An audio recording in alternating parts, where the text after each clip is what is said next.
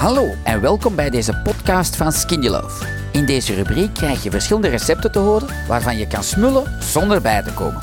Enjoy! Oké Alida, hoe maak jij de speld?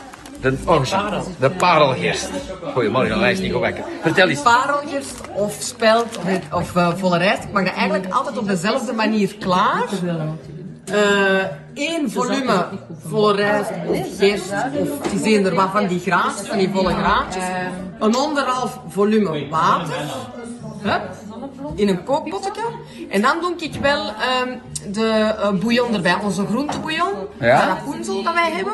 Dan doe ik wel een goede schep in, een goede koffielepel. Doe ik dat erin.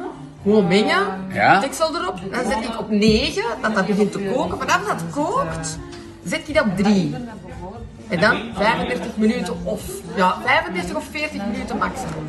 En ondertussen doe ik al de rest. En als dat 35 minuten op 3 staat, dan, is dat, dan danst het gewoon dat water een beetje. En dat is eigenlijk perfect gekekt dan. En dat doet dat tuut, tuut, Want ik moet zeggen, als jij dat maakt, is dat wel bangelijk lekker. Hè, uw kookplaat doet u dat je hè, uw timer hebt opgezet. Je ziet, ofwel is dat nog enkele minuutjes langer, als het nog een beetje vochtig zit, ofwel is dat perfect klaar. Ja, en ik moet zeggen, dat klinkt heel simpel. Zelf een suggestie voor een recept dat Alain en Alida eens kunnen klaarmaken? Stuur het ons zeker door. Tot de volgende!